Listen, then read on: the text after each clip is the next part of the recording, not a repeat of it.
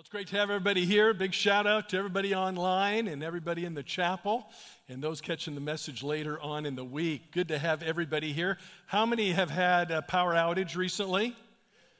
How many still have power outage? Oh, I regret to uh, inform you that hopefully it'll be fixed soon. Um, that's terrible. Well, we uh, all can say this we're very thankful that God never runs out of power. Can I hear a big amen to that? And so his power is always constant and sure and true. So we're very, very excited uh, about that for sure. I want to give a big uh, welcome back to our team from Sumba. Can we welcome them back? Yeah. Following that on Facebook, and uh, team just got back doing a lot of medical work and construction work and children's ministry, work at the House of Hope. Fantastic. And uh, I only regret you guys didn't bring back some sunshine with you. Uh, instead, we have a little bit of a storm around here, but uh, that's okay. We're, we, we have that once in a while. You know, uh, I had a conversation with uh, one of my sons, actually, my dog son, recently. And uh, you see a picture of uh, Rex right here on the big screen.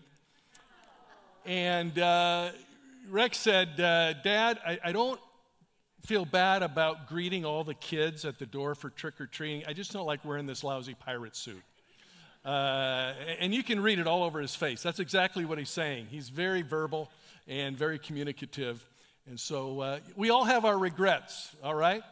In fact, that's one thing that we've been talking a lot about is this whole idea no regrets has a lot of bravado to it. That phrase sounds really really great, but the reality is every single one of us have things in our life that we look back on and if we're honest with ourselves and honest before God, we regret. Uh, maybe you use a different world, a word uh, uh, when you think of regrets. Maybe you think of trials or troubles or problems or pain or difficulties or adversities or challenges. But the reality is, regret is a part of this human existence. And we've been walking through this series uh, looking at the, the life of Nehemiah. I remember about a year or so ago, I was studying the book of Nehemiah and uh, dealing with a lot of people that were working through regrets. We all have regrets. I have them, you have them. And it just seemed like there was an extra amount of uh, folks dealing with stuff like that. And uh, it just kind of coincided as I was studying the book of Nehemiah. And I was just really uh, taken by how Nehemiah had his regrets and he chose to rebound and find the road back from regret. And thus the uh, development of this series. We've been looking at eight different steps of dealing with negative emotions and painful experiences. And today we're on step number five. If you're with us, you remember week number one, we talked about realizing uh, and facing the facts that Nehemiah recognized that things were really, really bad. Nehemiah chapter 1, the first four or five verses, he says, This is terrible, it's brutal, it's devastating, this is a huge problem. You know, that's where it needs to start, when we recognize that we're going through a difficulty. And if we're going to find the road back, we first need to admit that what we're going through is really, really hard. The second step is to repent. Nehemiah took ownership. He didn't cast blame. He didn't, uh, you know, uh, point at other people. He said, I've sinned. My people have sinned. We've all sinned. We've blown it. As a result of our sin, judgment has come to the Israelites. That's why we've been taken into captivity. He repented. He asked God, he confessed sin and repented and asked God for forgiveness. That's step number two, so important. And then step number three, we make our way to uh, Nehemiah chapter two. He risked recovery. He said, Recovery is worth the risk. And he went to the king, even though his life was on the line, he took the risk and he said, We can't stay where we're at. We need to somehow find a way forward. And it started with choosing recovery. And then a couple weeks we talked about rebounding, how we need to rec- create a recovery plan. Nehemiah said, Okay, we're not going to stay where we are. We are going to rebound and we're going to move forward. We need to try to add dignity and respect back to the, the, the people of God. And, uh, you know, that's where he created the plan. There's so much detail in the first six verses or so of uh, Nehemiah uh, chapter 2. And today we're going to talk about step number five, and that is the whole rebuilding idea where we need to put in the work. How do we find our way back from regret? Well, usually it's brick by brick, section by section, wall by wall, gate by gate, just like we read about in Nehemiah chapter 3. So I invite you to turn with me to Nehemiah chapter 3. This is one of those chapters in the Bible that people like to fly by. They get to Nehemiah 3 and say, you know, I'm going to go and reread the 23rd Psalm. That, that seems more inspiring. That seems more enriching. You know, the Lord is my shepherd, I shall not want. That, that seems a little more spiritually invigorating. Here in Nehemiah chapter 3, you read about people building walls, repairing gates, and dealing with rubble. And, uh, you know, it's valuable from a, uh, maybe a geography, historical standpoint, but very few people see the spiritual value of it. Uh, but I see a lot there, and so I want to try to unpack that for us here in a few moments. Some of you are uh, brand new to our series, and, and I've talked each week about these books that you see on the screen because the titles uh, are, are really, really forward uh, have a forward trajectory to them. I've read the book, so you don't have to. I'll tell you about them from time to time. But notice the power of regret, how looking backward moves us forward. In this book, we read about the uh, World Regret Survey. The choice, embrace the possible. The story of uh, Edie Eger, who at age 16 was taken uh, to Auschwitz. It's just a gruesome, horrific story, but also an awesome story of resiliency. And then bittersweet, how sorrow and longing make us whole. I love that idea. Life is bitter and sweet at the same time, all the time. There's always things that we're really, really happy and grateful for, and things that are very difficult and challenging. That's the way life seems to be. It's incongruent and ambiguous, you know, always, all the time. But uh, we can find hope in the Lord. One thing that's very interesting to me none of these are Christian books. Even Edie Eger, who's, who's Jewish, doesn't really talk a lot about her faith or about God. But hers is a story of overcoming the horrors uh, of Auschwitz and, and all the incredible things that you've read about from other people. I mean, it's just terrible, beyond terrible. And yet she was able to find her way back and find the road back from regret. And I say to you and me as Christians, as people who believe in the power of God, if people can somehow rebound and rebuild their lives from regret in their own strength, how much more should we as Christians be able to do it with the power of God? Amen? The Bible says, I can do all things through Christ who what? Strengthens me. Nothing is impossible with God. And I just want to encourage you today that whatever you're dealing with, whatever challenges you're walking through, uh, whatever difficulties uh, family members have that you're just really burdened by, in Christ Jesus, we have the power we need to overcome. Can I hear another big amen? May God help us as we make our way back on the road uh, from regret. Now, Nehemiah had great regret, and we've talked about this in more detail in previous weeks, but let me just highlight kind of the history. You know, in 722, uh, we read about how Israel was taken captive by the Assyrians. Boom, taken off. The, the 10 northern kingdoms were captive, and they never, ever were allowed to come back. In about 586 BC, the Babylonians conquered the southern kingdom, just two uh, tribes of Israel, but they were able to come back, as you see, when Cyrus of the Persians took, uh, took out uh, the Babylonians in 539. And so in 538, 440, and then 430 BC, Nehemiah makes his way back to Jerusalem. Now, I've said this every week, and let me say it again for those that are new. Back in those days, a city without a wall was no city at all. A city without a wall was open to the attack of the enemy. They were sitting ducks. The rebuilt temple wouldn't last. The, the restored uh, spiritual reforms wouldn't continue. Uh, the men's wives and children wouldn't survive. They would be captive or slaughtered. Uh, their livelihood wouldn't be protected. You don't have a wall, you have no protection. It's just a matter of time. So Nehemiah knew that, and he knew that his role was really, really important. And he dealt with regret. He dealt with the devastation, the disgrace, and the disreputation of the Israelites. And he was grappling with how he could make a difference. You know, everybody experiences regret. Everybody experiences regret. You know, I've read uh, Edith Eger's book that I referred to, The Choice, so, so you really don't have to. Although I hear from people every week that say, hey, Rob, I picked up the book or I'm listening to it on audio, uh, you know, and that's great. It's a great story of human resiliency. But but in her story, she talks about incredible horror and pain. In one year of imprisonment, she was on a death march from Auschwitz to Mauthausen in Austria, a camp that was created for just a few hundred people, but now housed 18,000. 18,000 people packed in, you know, just a, a small area. They were sent there for one purpose and that was to die. When she was on the death mark, she had a broken back at the time. Disease was everybody, everybody seemed to be sick. typhus, dysentery, uh, white lice, open sores, flesh upon flesh, some uh, living and rotting.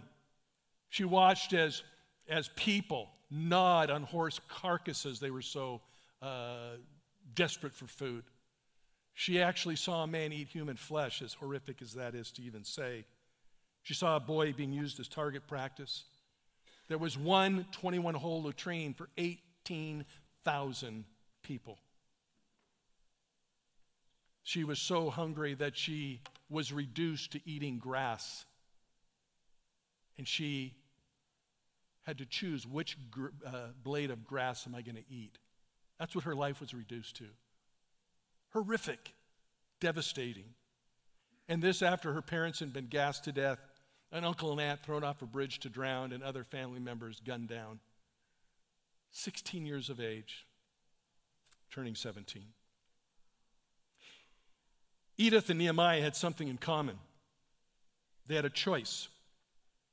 Do we stay buried in the rubble of our ruin, or do we rise above our regret and find the road back from regret to redemption and restoration? I dare say very, very few of us have experienced what Edie Eger experienced. And probably very few of us have been in a situation like Nehemiah where he felt the weight of the world on his shoulders. His people in disgrace, his countrymen ruined. And he had a choice. Are we going to stay ruined? Are we going to stay in the rubble? Or are we going to rebuild? In Nehemiah chapter 3, I want you to see three building requirements. And I think they are applicable to us in this way. It shows us how to rebuild our life, how to rebuild our relationships, how to rebuild a marriage, how to rebuild our faith, how to rebuild our finances, how to overcome painful and negative emotions, how to, how to recover from critical and despairing attitudes. And the first is this rebuilding requires work. You say, Rob, that is too simplistic. I could have slept in. Man, I could have just had a great day in my pajamas all day long. I came to church for this. Well, hang in there, it gets better. In Nehemiah chapter 3, I want you to notice something very, very basic, but I think is profound. The walls did not rebuild themselves. God is fully capable.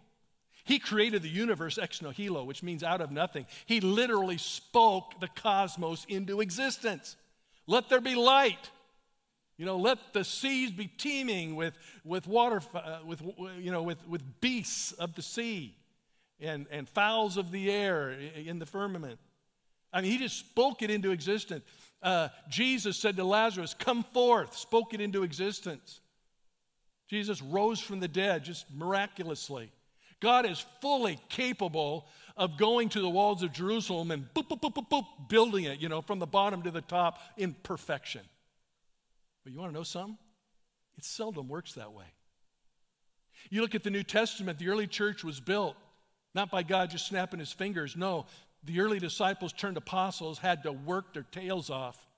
Church by church, area by area, they had to build the early church. And you can find so many examples throughout Scripture.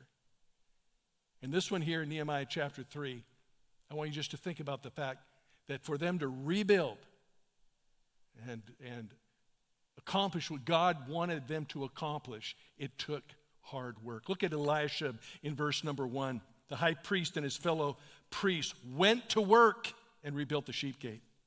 The men of Jericho built adjoining section. The fish gate was rebuilt by the sons of Hassenaah. The dung gate was rebuilt. The found gate was rebuilt.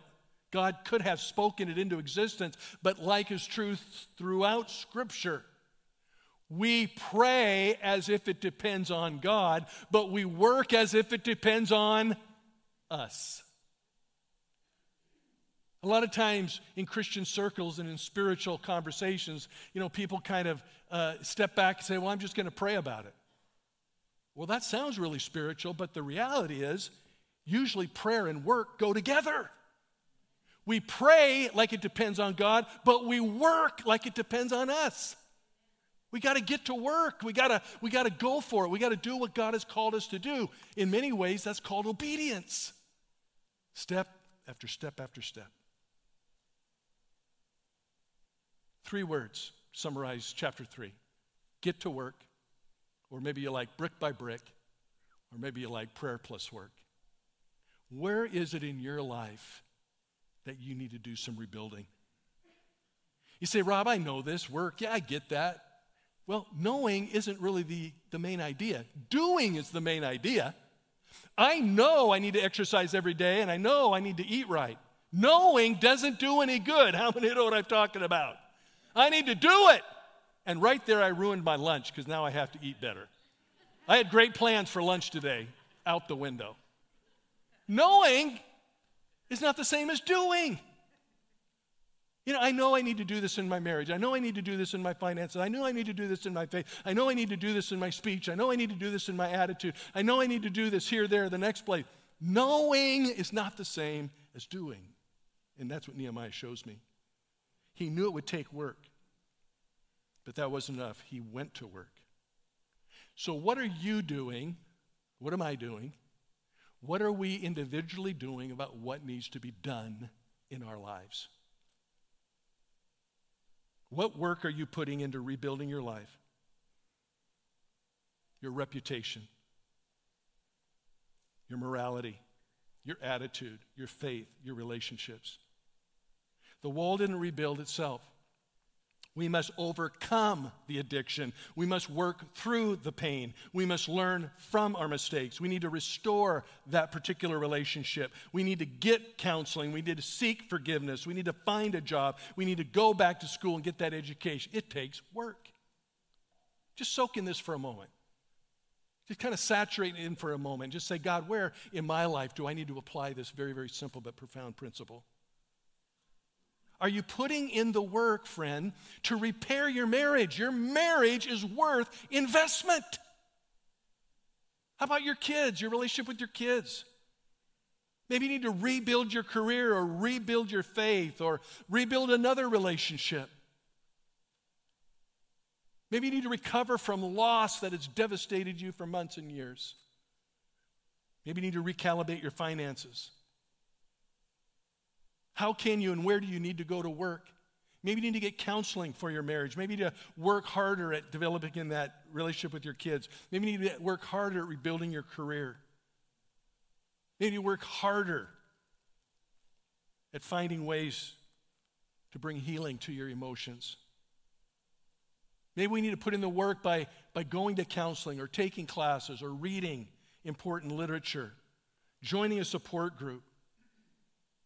You know, building it into our budget, finding accountability, being responsible, praying harder, studying scripture more. What's that one area? What's that one area? Before you leave here today, what's that one area that God wants you to put in the work? Number two, rebuilding requires change. Nehemiah chapter 3, there's lots of conversation about gates and sections of walls and folks helping do this and that. The one thing that comes I come away from reading chapter 3 is that change was required. The status quo was unacceptable. Nehemiah looked at the condition of the walls and they were broken down, they were in ruins, it was all about the rubble. And he said, The status quo is unacceptable. You know, friends, that is one of the most important lessons that we can learn from this chapter. Is there are times we need to look in the mirror and say the status quo is unacceptable. Me mistreating my spouse is unacceptable. Me living a life of sin is unacceptable. Me doing this, me doing it, that is unacceptable. It needs to change now. Can I hear a big amen out there? Or am I only preaching to myself here today? It's unacceptable. It was to Nehemiah ruined walls and destroyed gates and sections devastated. It was unacceptable. The status quo was unacceptable. Change had to happen. Where does change need to happen in your life? Say, well, I've got it together. I'm perfect. Well, you're the only one because I'm not, and everybody else here isn't. We don't usually think that through. We give ourselves a pass a lot of times and say, hey, I'm fine, it's okay, no big deal. We would be better to say, the status quo is unacceptable. We need to change. We need to grow. We need to mature. We need to become who God wants us to be. Notice here it says the fountain gate was repaired by Shallum, the son of Kol Hosah. By the way, some of you uh, young couples that are getting ready to have children, these are some great names for your children. I mean, this is packed. Chapter 3 is packed full of great names. Uh, these guys rebuilt and roofed it and put in doors and bolts and bars in place. They repaired the wall of the Pool of Siloam by the King's Garden as far as the steps going down from the city of David. I mean, just look at all the changes. They're repairing, they're rebuilding, they're roofing, they're putting in doors and bolts and bars and sections of wall. I mean, there's just quite a bit of things going on. Lots and lots of change. That phrase, Pool of Siloam, jumps out to me. I'm going to be standing there in the middle of the Pool of Siloam in five months when we uh, take a group of people from our church to the Holy Land. Some of you will be on that trip. I've been there before. It's really a powerful spiritual place because this is where Jesus healed the blind man. Remember the story in John chapter 9? There was a blind man who Jesus encountered, and the blind man wanted change in his life. He wanted to see. And Jesus wanted change in the man's life so he could see. So what did Jesus do? A little grotesque maybe, but he, you know, he spit uh, into the mud and he took uh, the mud and put a mud pack on the guy's eyes. Remember that story? And he says, Go wash in the pool of Siloam. The guy obeyed, he did it. And, and, and, he, and he washed his face and he said, I can see. Once I was blind, but now I see. Change. Blindness to great visibility. Where do we need to change? Where do we need to ask God for change? Where do we need to believe for change in our lives, in our relationships, in our faith? in our finances, in our career, in our education. I found it interesting just thinking about okay, here's Nehemiah kind of repairing the walls and the pool of Siloam and everything. And then many, many years later, we got Jesus healing a man in the pool of Siloam. I know that Jesus could have healed the man regardless of what Nehemiah did. He could have had him go wash, you know, in the Sea of Galilee or who knows where. But I just thought it was easy, interesting that Nehemiah had his assignment and he was faithful and obedient. And as time went on, there were a lot of people that were blessed as a result of it. And then I thought to myself, nobody is blessed when we're disobedient and we don't rebuild. Nehemiah rebuilt the walls around Jerusalem. He, he did what he needed to do. Without that, blessing would not have come to the work of God, the people of God. Nothing good happens when we don't rebuild our lives, rebuild our relationship, rebuild our faith. When we settle for the status quo of brokenness and rubble and ruin, that doesn't help anybody. Where are you settling for the status quo? Where does God want you to grow and step up in your faith, in your relationships, in your obedience to God? It's an interesting thought. Nehemiah's faithfulness to bring change brought new hope, new dreams, a new spiritual life, and new worship. God wants to bring hope and change to our lives, new worship, uh, new dreams. I don't know who to give this quote credit to because I've read it in various places, and uh, you know I don't know who was the first to come up with it. So it's not from me, but I think it's a great quote. Uh, Someone once said, until the pain of staying the same becomes greater than the pain to change, we're not going to change. We just keep shuffling along through life. You know, I'm not going to really change because that's going to take a lot of work and, and a lot of effort, and I, I don't really want to put in the time or the effort. Nehemiah chose to rebuild. He chose to change the trajectory of the Israelites. From disgrace and discouragement, all of a sudden, hope and a brand new vision. We have a choice to change and begin a brand new trajectory in our life. Where is God wanting to do that? Today is our chance to change. We need to choose to change and rebuild our feelings and rebuild our faith and rebuild our future and rebuild, you fill in the blank. For Nehemiah, the choice to rebuild was a choice to change. Number three, rebuilding requires intentionality, specificity, and purpose. Uh, notice the detail in chapter 3. Verse 20 says, Next to him, Baruch, son of Zabbai, zealously, I love that word zealously, repaired another section. From the angle to the entrance of the house of Eliashib the high priest. I mean, there's just a lot of specificity in here. Next to him, Pedaiah, the son of Parosh, notice all these great names, and the temple servants living on the hill of Ophel made repairs up to the point opposite the Watergate, and you thought the Watergate started in 1970s. Here it is, right in the Bible. Um, toward the east and projecting tower. Next to them, the men of Tekoa repaired another section from the great projection tower to the wall of Ophel. And there's just a lot of specificity, a lot of intentionality, a lot of purpose. You know, doors and angles and gates and walls and sections and, and priests and people and families and tribes. Just a lot of stuff going on here. Brick by brick, section by section gate by gate, wall by wall, the rebuilding happened. Rebuilding requires intentionality, specificity, and purpose in our lives as well. I want you to think about that for a moment. What relationships do you need to proactively rebuild? Think about that for a moment. What hope do you need to proactively rebuild? What attitudes do you need to rebuild? What, what emotional healing growth do you need to participate in rebuilding? Where do you need to overcome pain and disappointment? What career issues? What financial problems? What faith concerns? Since we're talking about specificity and intentionality, think about relationships for a moment. Think about a broken relationship. We all have had relationships that have gone awry a bit and have had to rebuild those, or maybe you are in that situation right now. Maybe it's your marriage, maybe it's with your children, maybe it's with your parents, maybe it's with extended family or, or people at work, or on and on it goes. If you were to come up with a plan, you know, a several point plan on what the Bible says about how to rebuild that relationship, what would it be? What would that list include? And let me just give you a few.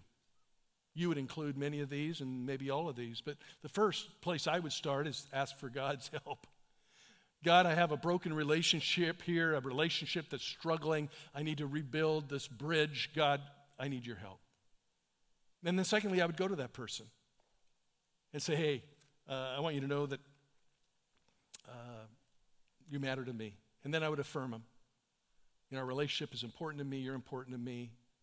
I would really love to see us uh, inch closer to reconciliation.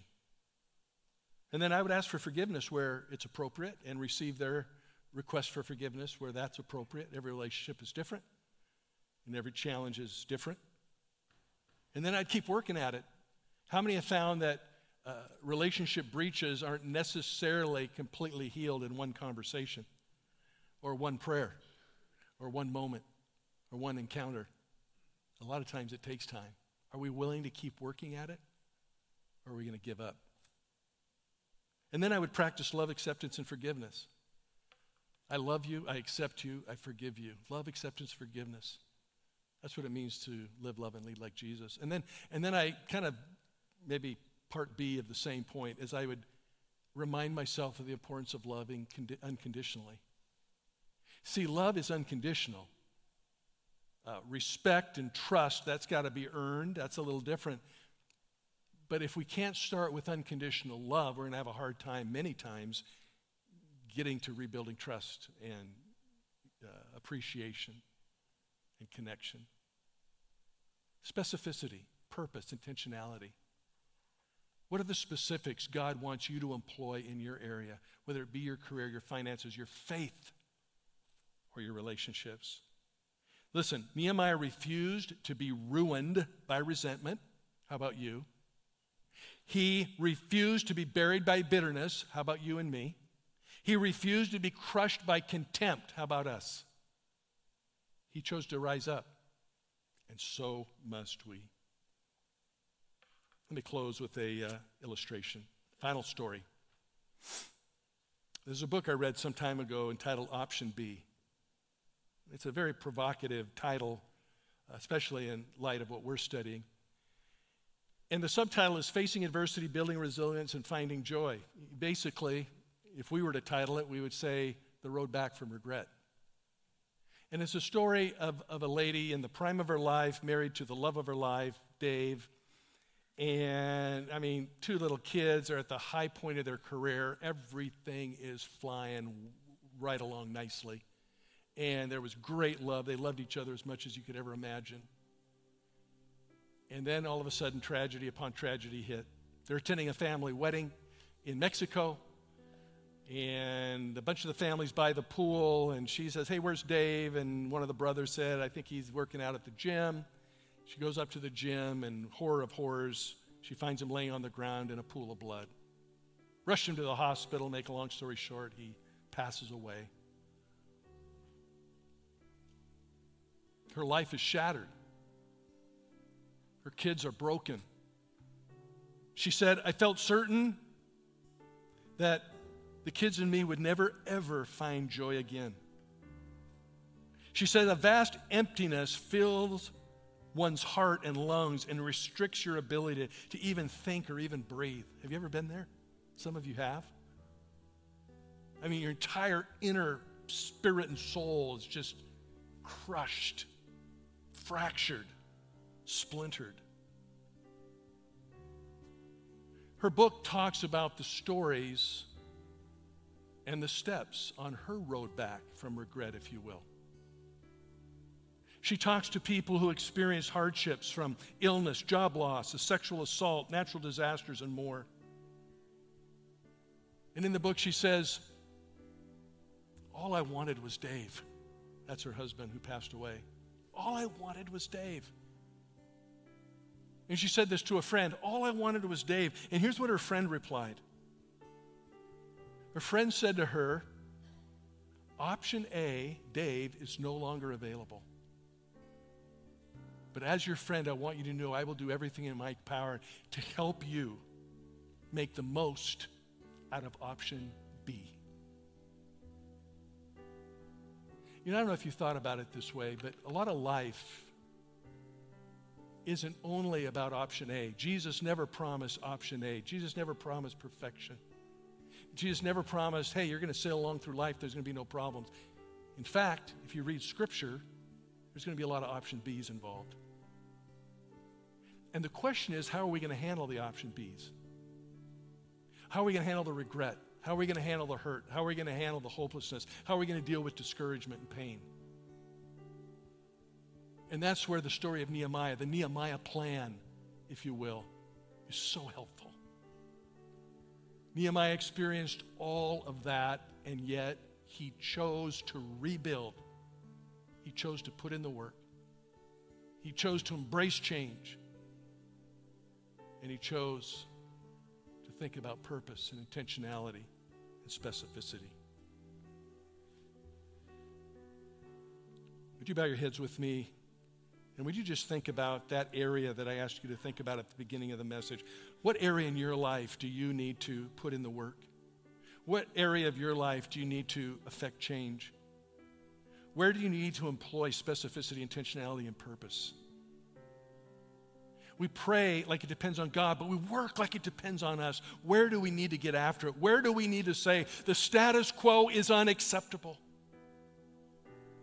With every head bowed and every eye closed, nobody looking around, how many would raise your hand and say, Pastor Rob, as you have been walking through this message, I have been thinking about one area of my life where I need to, to rebuild. I need to believe God to rebuild that area of my life and I'm willing to put in the work, make the change, and be purposeful. Would you just raise your hand? There's an area that you really want to see rebuilt. You know, maybe it's a relationship, maybe it's your faith, maybe it's any number of other things. God bless you. Many people in our church family say, Yes, yes, there's an area, there's an area that I really desire to rise above and move forward. I am willing to put in the work. I want to make some changes. I'm willing to be purposeful.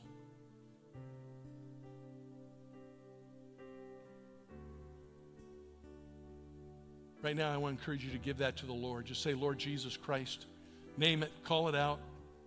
This area, I want to, God, I want to, I really want to work on this area. I want to, I want to bring change to this area.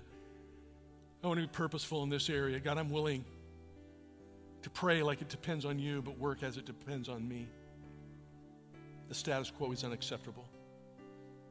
I want to grow. Maybe you're here today and you would say, Pastor Rob, I'm kind of kicking the tires of faith. I haven't really committed my life to Jesus, or maybe I did in the past and kind of veered off course, but today I want to recommit my life to Jesus. If that's you, would you just simply pray, Lord, come into my life, forgive me my sins, I want to follow you. There's a connection card in front of you, friend. Fill it out. Just say, hey, today I prayed the prayer. And join me on Wednesday nights in our new believers class, basic Christian beliefs. I'd love for you to be a part of that. Lord, I pray your blessing on everybody that's here. Those that are new in their faith, those that have been walking in Christ for a long time. I particularly want to pray for those, God, that have been struggling with areas of, of regret that has ruined them and, and caused them to stay stuck in the rubble. Today we pray collectively, Lord, we want to rebuild, we want to rise above the rubble and ruin, and we want to find redemption and restoration in Jesus Christ our Lord. Heal hearts, heal damaged emotions, repair broken hearts and minds and spirits, restore relationships, give us hope and purpose for a brand new future in many areas in our life. Work in each and every everyone's heart, we pray. In Jesus' name. And everybody said, Amen, amen, amen. There's a connection card in front of you, friend. If you have a special prayer request, please let us know about it.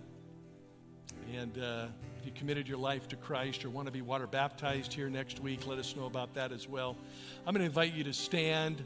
We're going to sing a closing song.